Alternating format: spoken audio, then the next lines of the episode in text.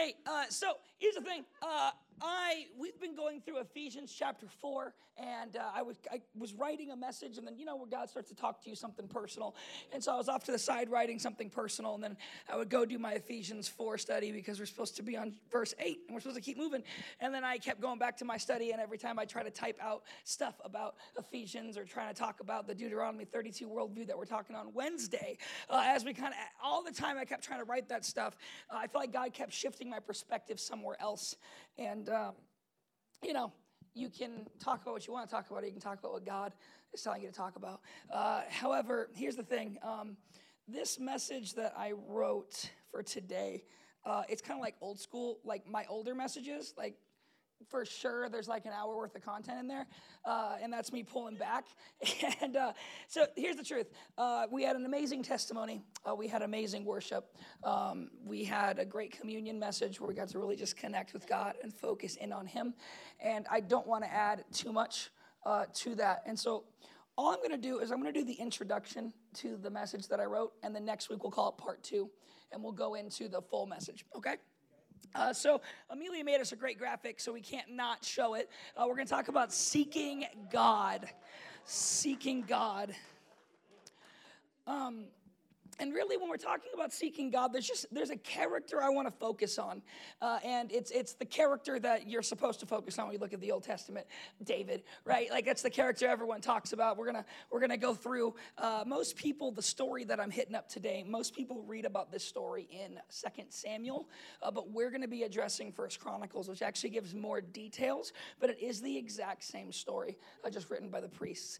Uh, now uh, for those of you who don't know but you probably do know because that's the story, uh, right? Like David's got a few standout moments that everyone knows. You don't even got to know Jesus and you know these stories. You know David fighting Goliath. Uh, you know that happened. Uh, many people know the story of David choosing not to kill Saul, uh, but instead just cutting the hem of his robe. Um, many people know these kind of stories. And I just want to talk for a second and let you know that a long time ago, in a galaxy far, far away, um, God made a law. A law, space, right? Uh, God made a law. And uh, in that law, he actually wrote about a coming king. Um, and Israel went through a pretty crazy season.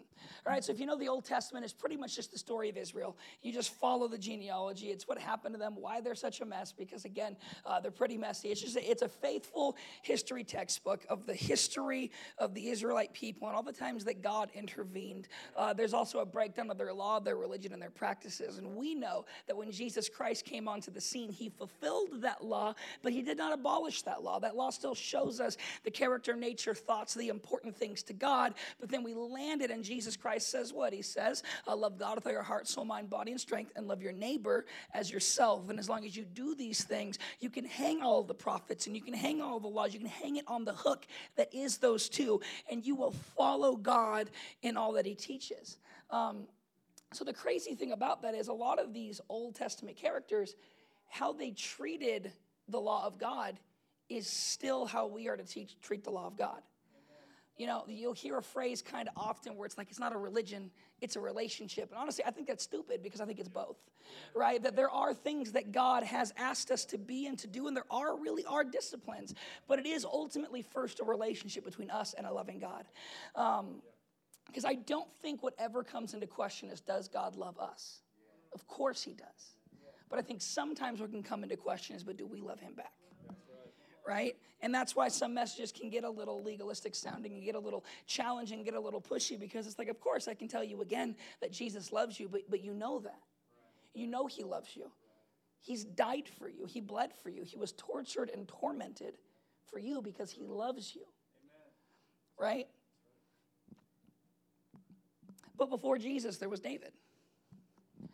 And, David, uh, David was a mighty man who really followed God. He made mistakes. That's why I love David, uh, because David fell short, he fell apart, he missed the mark, he messed up all the time. And so if the guy who messed up every 10 minutes, God can be like, that's a man after my own heart. It's like, I'm gonna be okay. You know what I'm saying? Hallelujah. He didn't even have Jesus, right? So, even more so, I'm a man after God's own heart. Uh, but when Israel started to fall into this cycle of sin, right? That you read the book of Judges, that book is gnarly Right? I think I think when we think back, it's like, oh, Samson, he was super strong, and it's like we're not talking about the prostitutes. Uh, super strong, and he killed a lion, and he ate honey out of its belly. And then there's, you know, we we, we talk about these these characters. Of Caleb, he's a great man, and then it's like you just you hear all these stories, and then we, we don't talk about the last chapter of Judges where this dude's chick he cuts her into twelve pieces and sends her to each tribe of Israel God, right? And you're just like, what is happening right now in this book? And because Israel had gotten so far away from God that these, these grotesque actions became commonplace and they became mundane. And just because Israel was desensitized to sin does not mean that God was not still aware of the sin. And I think for many of us, just because we've come, become desensitized to the sin in our own lives, does not mean that God is not still aware. He loves us, He's walking with us. But eventually, the people of Israel cried out. They said, We want a king like the other nations. Right? And Samuel, who is the judge at the time, gets really upset. Samuel gets upset because he's judge. And basically, they don't like his rule and they want someone else to rule. And he goes to God, kind of angry. And God says, Don't worry, they didn't reject you, they're rejecting me. And so I'll give them the king that they want. And the king that they wanted was a reflection of them. Outwardly looked everything, everything looked right, but inwardly he was strictly a political king. He did things just to win the hearts of the people, not because he had a heart for the people. Right. right? And he, he, he, he fell short and committed sin after sin after sin, uh, consistently taking for granted the presence of God. Um, and eventually, God kind of gets upset, sends Samuel over to Saul. And he says this, 1 Samuel 13, 14. He says, But now your kingdom shall not continue. It's crazy. This is the kingdom that God gave him. And now your kingdom will not continue. The Lord has sought out a man after his own heart. And the Lord has commanded him to be prince over his people because you have not kept what the Lord commanded you. And I just, I love the, I love what we're seeing here. He tells him, You can't have the kingdom, you can't be king because I'm bringing a prince. Right? We're like David, even though he was king, still always put himself below God and recognized himself as simply a prince serving a greater king. Or Saul saw it as his kingdom didn't take God's words into account and did his own thing. And what I wrote right here is I know God has a heart for us, but do we have a heart for him? Um, it's a question I, I want us to ask. And again, I know it's kind of like I'm doing the introduction and the introduction, and then you, you lead into all the fun stuff. All the nice stuff is next week. Uh, but I still want to make sure uh, that we still discuss and we still maybe contemplate because here's what I think can happen a lot. You can sit in a room with loud worship and you're not worshiping. I think you can open up your Bible, but when you read it, you're not really getting anything out of it. You're just reading it.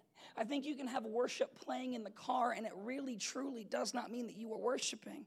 The, the, these, these consistent things that we, we say it's not a religion, it's a relationship, but no relationship is healthy if the person becomes background noise to you. I have seen more marriages fall apart in silent rooms than I have seen them fall apart in loud rooms. Right? Not to say that arguing is healthy, but typically, the people who don't even care to argue anymore, it's done. Well, we just deal with it. I met with a pastor in the city, and we were talking. He's a he's a, of Latin descent, and he was talking about how um, his mom and dad split and he said it's, it's a culture thing because they, they pretty much knew they wanted to divorce when I was three years old. Uh, but in their culture, you stay together for the kids. And so the second the youngest brother turned 18, he left and they divorced. you know, and it's like this concept of they just they just dealt with each other. It was done, and they were just dealing with each other until the final moment.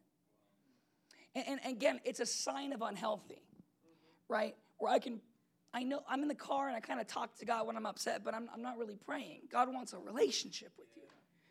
And he's calling for men and women to be a men and women after his own heart. What I love is, is because you have not kept what the Lord commanded you.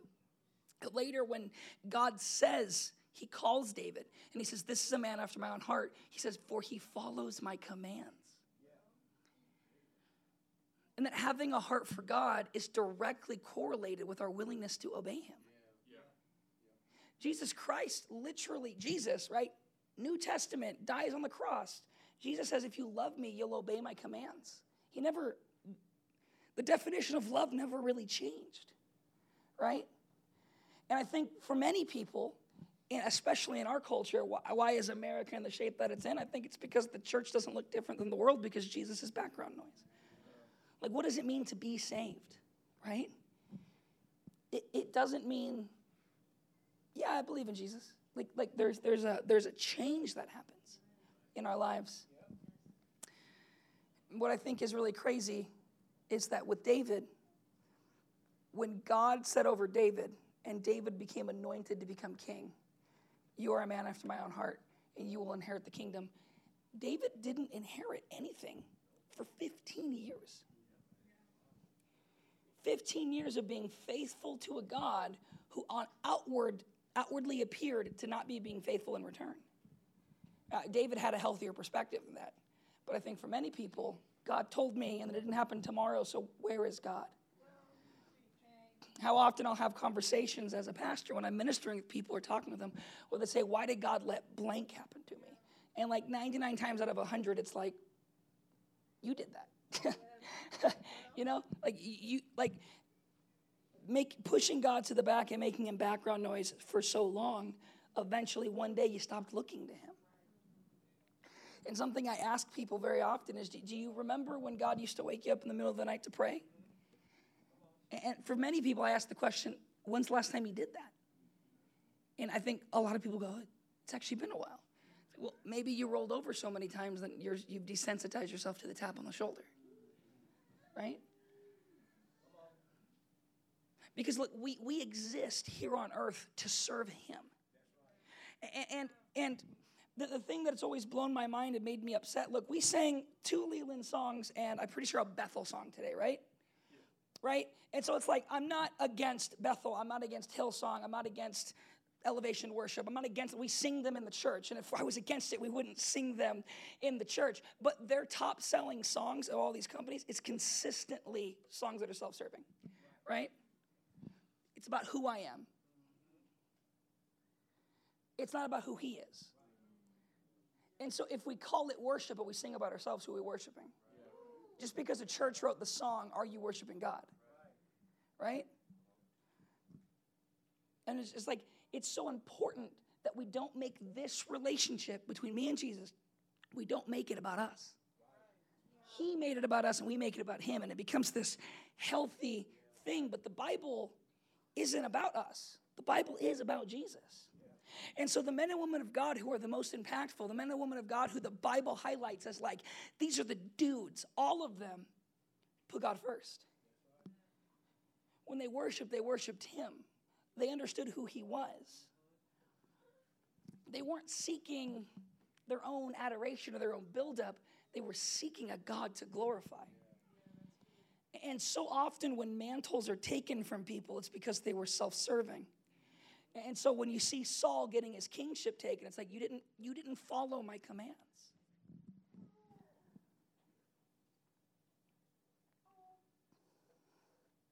And uh, I'm going to bleed into my first point, and I'll just wrap up with it so it can be a little bit more positive as we close out.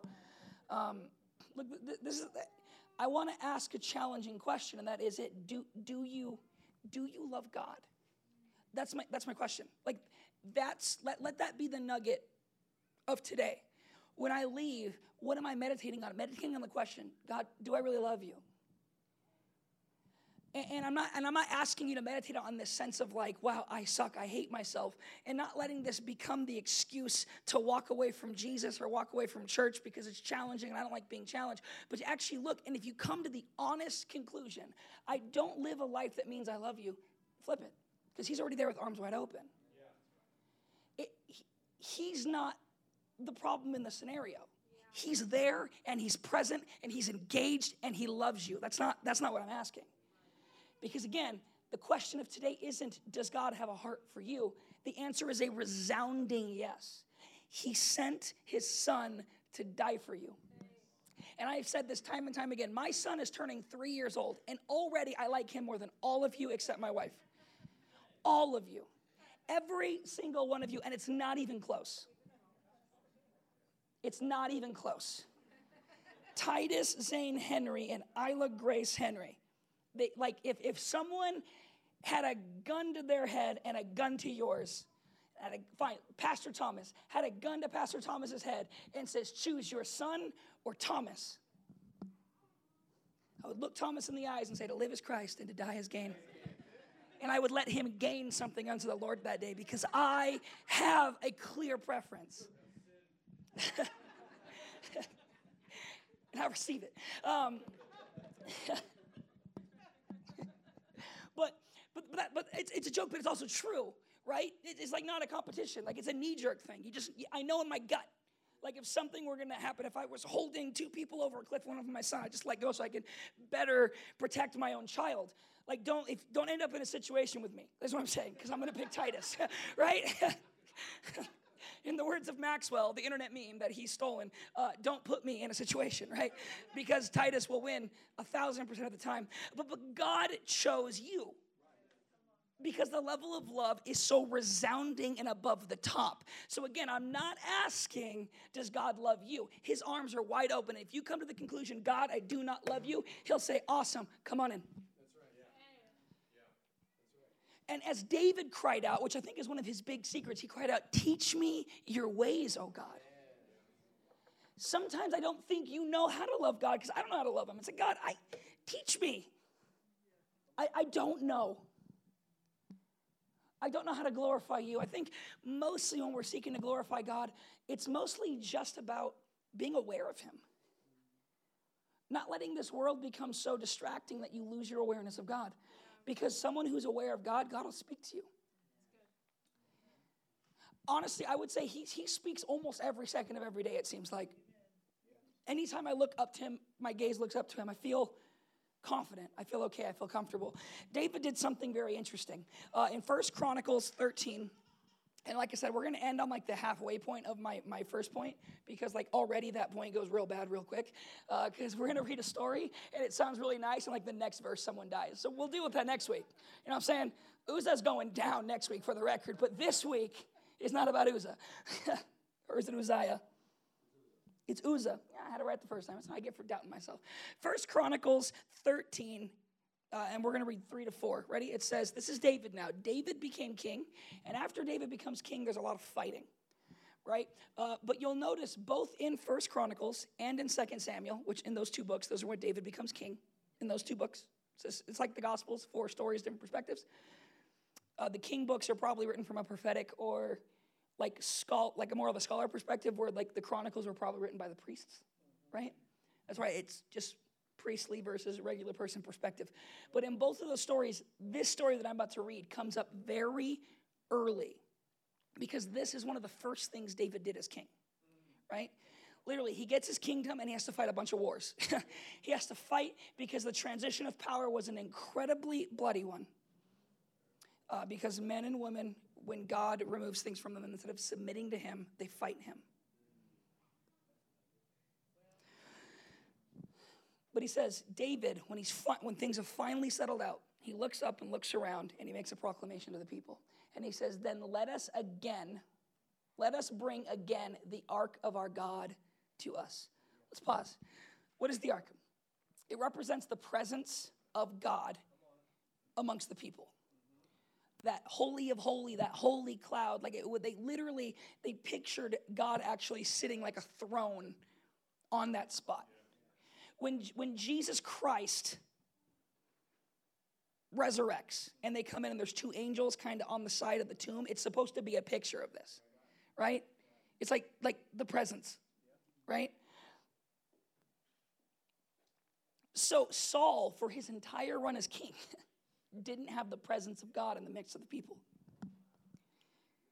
Because it wasn't about God. It was about his own kingdom.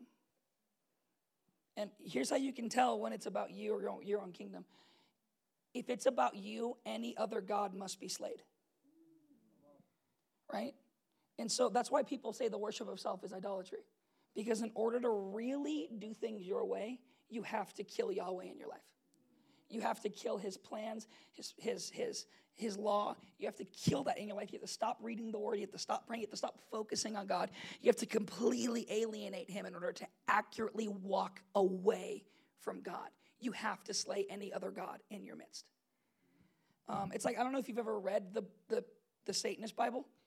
Uh, don't. You know what I'm saying? Don't but I have, right? And one of the standout kind of, one of the main lessons is pretty much unless you're doing something terrible to someone else, just do what seems right to you. That's like the main commandment, right? I had a buddy named Pepper in high school, and whenever, whenever something would happen and he wanted to do something terrible, he was an actual Satanist. Dude would look at me and he'd quote the Satanist Bible and go do something he wanted to do. He loved quoting out of that book when he's about to steal something from a store. right? Uh, right. It's, it's funny, but it's not, you know what I'm saying? It's a lot funnier when you're high, but then you find Jesus and you gotta you gotta stop because a new God's coming in. Um, but he used to quote from it because basically the point of that book is just serve yourself. And it's like if you look at when Satan went to Eve in the garden, he had no interest in her worshiping. He doesn't, he, Satan's not looking to be worshiped. I've heard someone say that Satan wants the worship that God has. I've never seen that in scripture, right? He said it to Jesus because he was bringing another God under him. He was attempting to, right? It's like really with scripture, it's like do what you want. Just, just do what you want. Um, but it says, "Let us bring again the ark of God to us, for we did not seek it in the days of Saul." All the assembly agreed to do so, for this thing was right in the eyes of the people. We're going to stop here. Because the next thing that's going to happen is things are going to go buck wild and crazy. And we'll leave it in the buck wild and crazy land. Um, but it's like we often will compare David and Saul. I hear it all the time. And it's because you're supposed to compare them. The characters are written in the Bible to be compared. Similar to how when you see like Jesus, or sorry, Peter and Judas, like they're written to be compared a lot of times, right? There's characters in the Bible, like you see the, the rich young ruler, and then the very next chapter is Zacchaeus. You're supposed to compare these characters. They're meant to be compared. You need the full story. It's why sometimes reading one chapter at a time, you might miss deeper concepts because between two chapters, could could actually be you're supposed to compare the two chapters together right uh, and so saul and david are meant to be compared and one king removed the presence of god from the people and one king the first thing he did was demand the presence of god and one king is remembered as one of the greatest kings in Scripture. You know, the Bible doesn't even say that the greatest king was David, but we think of him as the greatest king, right? Because he had a heart after God. And, and so the, I guess the concluding point would be what showed that he had a heart for God was that he followed God's commands and he was zealous for the presence of God. You know, you're looking back across the Old Testament, and it's like you know, people know the story of Moses really well. I watched The Prince of Egypt with my son. It's not the most accurate, but it's it's a good time. And the music in those song, the, the music in those movies is fire, for the record. Great music. Uh, it's better than the Noah movie that came out with, with Russell Crowe. Um, um, or, or Exodus, right? That movie was trash. At least like the Prince of Egypt had the heart of it there.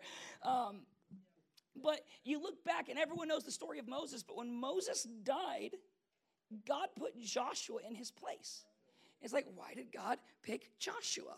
Right? Well, the Bible says that when Moses and Joshua were in the, pre- the tent of prayer, the they're in the presence, the Bible says that God would speak to Moses. Moses would stand up and run to speak to the people. And it said, Yet the boy Joshua remained. Right? And it's because this concept of when God was looking for his next person in charge, the next person he was going to, to put and thrust into a position of anointing, he didn't look across the world, he looked in the secret place. Right? You see that with Isaiah, the same kind of concept. When Isaiah gets sent, it says God is looking across the earth and he says, to and fro. And then Isaiah looks up and goes, Here I am, God, send me. He was the only person there. No one else was in the place of prayer. Only one person was positioned to even hear and respond to God. And so that only that person was given an opportunity that person got to experience aspects of the new covenant early. The Bible says that when he saw God, he panicked. He said, I am undone, for I am a man with unclean lips. And so an angel put the coals underneath God's throne onto his lips and said, You've been purified. How'd that happen? He was just praying.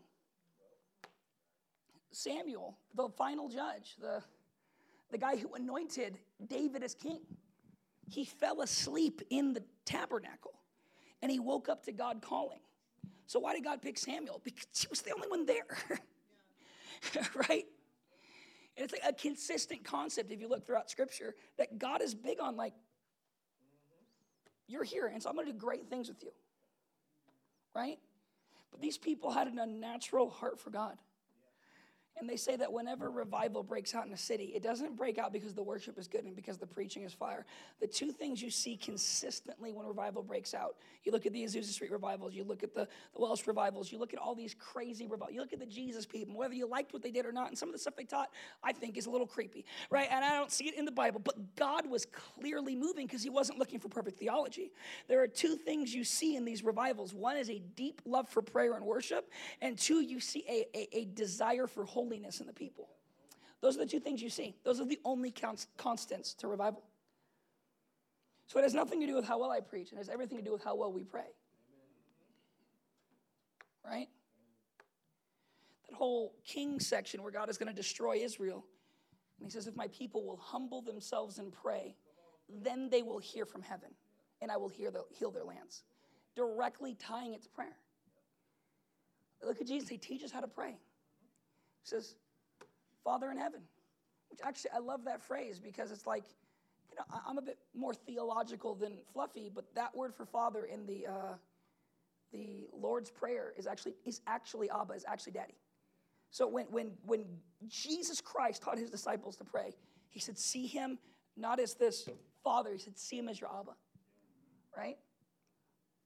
And it's just like this constant thing. The, how often the Bible said Jesus got up at an early hour and he prayed. And Jesus, on his last night, he went to pray and he looks to his disciples and said, Could you not tarry with me?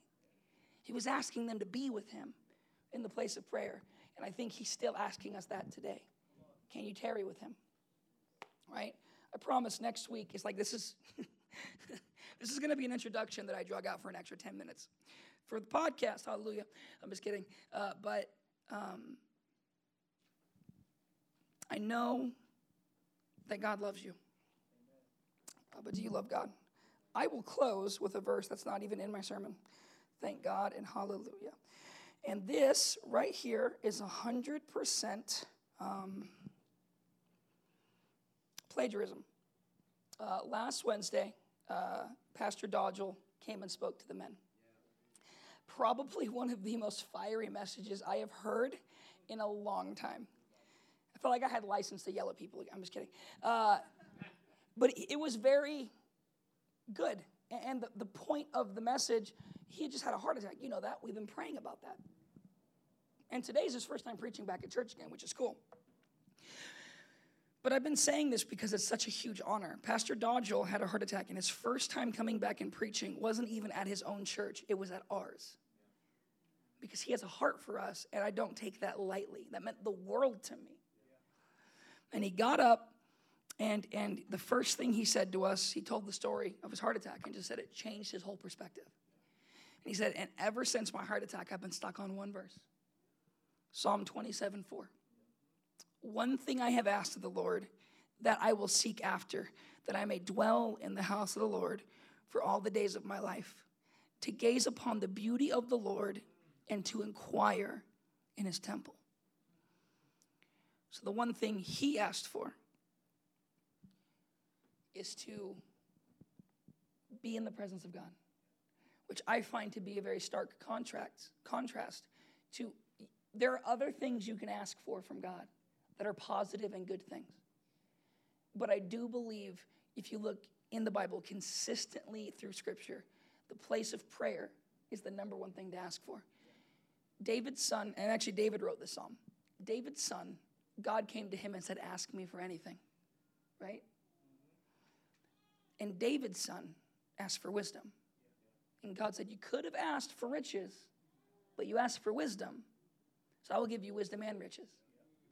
And so whenever people they talk about that, they say, if you could ask God for one thing, what would it be? And everyone says wisdom. But here's the thing: the guy who asked for wisdom fell away from God at the end of his life.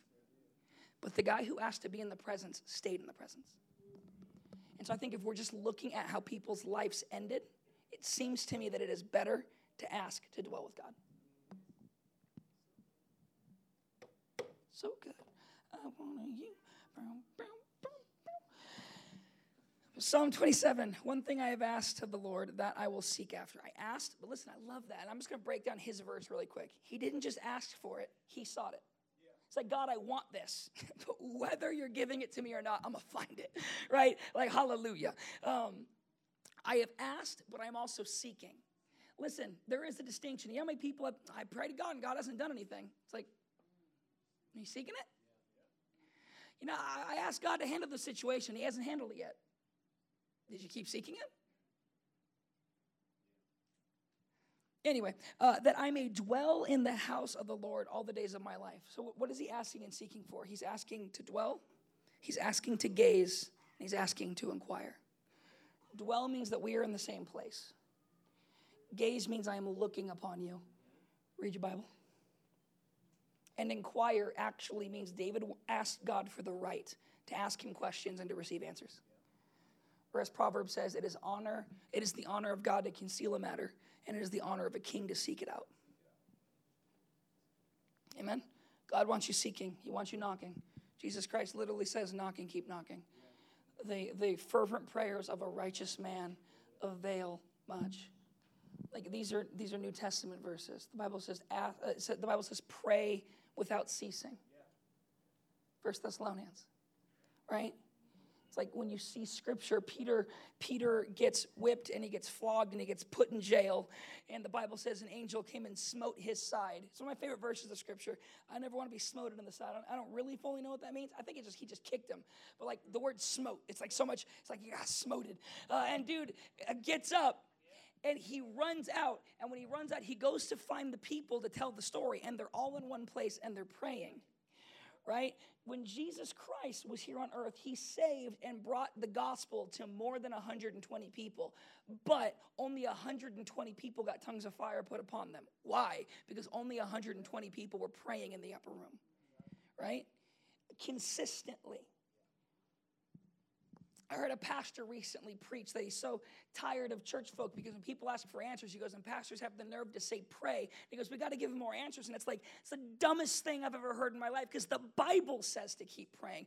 Because I don't want you to learn how to ask me questions. I want you all to learn how to find God yourself because God is answering. First John, Second John, and Third John, John says you should be teachers by now. You have known God long enough. God teaches us. That's not an excuse to ignore leadership and ignore church and to not get involved in things, but it is an excuse to understand that it's God who teaches. David wrote Psalm 119, and in Psalm 119, he literally says, I am more wise than my teacher, for I have kept the law. That even David said, I became more wise than my leaders, I became more wise than all of my counselors because when they talked about it, I lived it.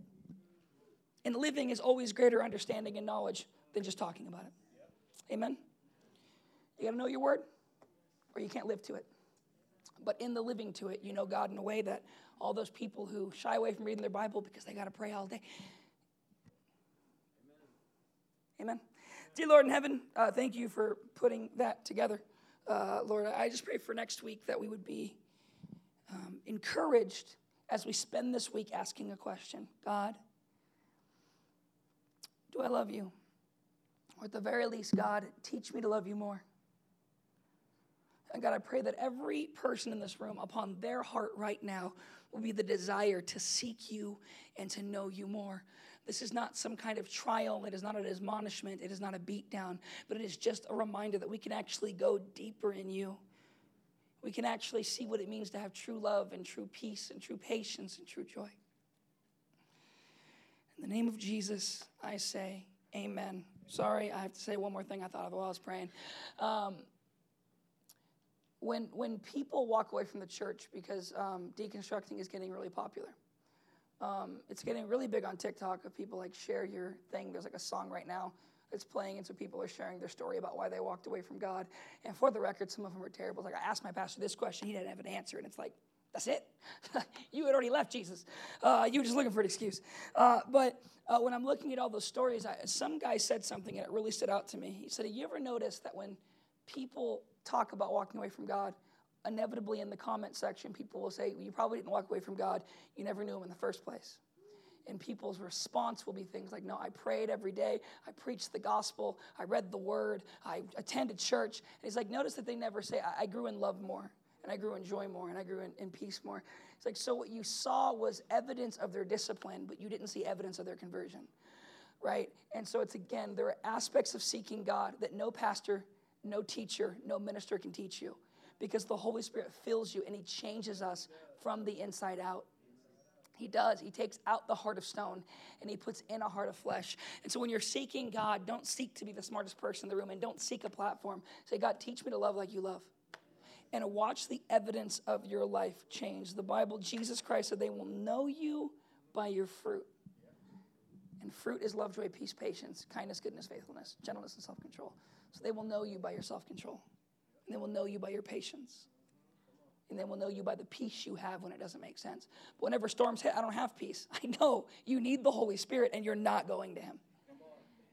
You're talking to Him, you're getting angry, but you're not just sitting in His presence. So go do it.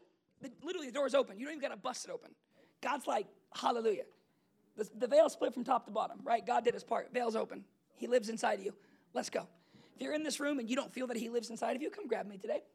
I would love to pray with you. I would love to walk you through salvation. I would love you to see what it means to be baptized by the Holy Spirit. You don't got to speak in tongues, but if you do, it's okay. Uh, right? Like, I, I would love to walk you through that because Jesus Christ is real. He is here and He is present. And He is calling a people and He is changing a people. And these people don't need to fake it. God will just bring the fullness of His character. Amen? I love you guys, and I will actually preach the part two next week. But Amelia, you don't need to put part two on the bottom. We'll just keep the same graphic. Hallelujah. I love you guys. Have a blessed week.